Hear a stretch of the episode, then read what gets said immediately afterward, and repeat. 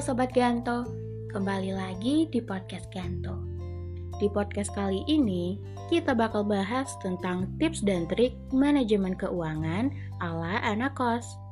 Nah, pasti di antara Sobat Ganto banyak banget nih yang dari perantauan. Anak rantau sendiri sering banget gak sih dihadapkan dengan berbagai rintangan dan tantangan.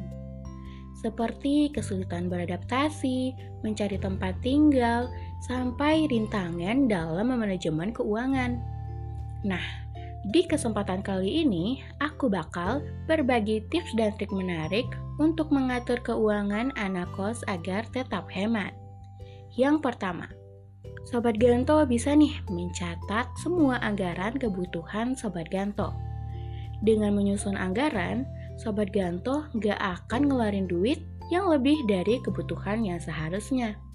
Yang kedua, buat list pemasukan dan pengeluaran Sobat Ganto. Cara ini penting banget untuk jaga kondisi keuangan Sobat Ganto.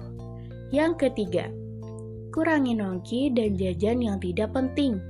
Nah, kalau yang ini kayaknya bakal susah nih, apalagi bagi Sobat Ganto yang hobi banget nongki.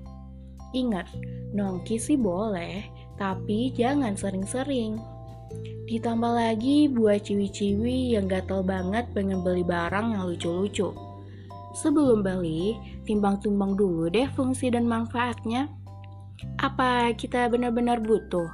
Atau sekedar kepengen dan nafsu aja? Yang keempat, bawa bekal sendiri. Nah, cara ini bakal buat kita hemat dan lebih sehat loh Sobat Ganto. Yang terakhir, menabung. Tabungan ini bisa digunakan buat dana darurat kita dan juga untuk beli hal yang Sobat Ganto inginkan. Kalau Sobat Ganto sendiri punya nggak tips dan trik manajemen untuk mengatur dana pribadi Sobat Ganto? Nah, kayaknya segitu dulu tips dari aku deh. Sampai bertemu di podcast-podcast selanjutnya.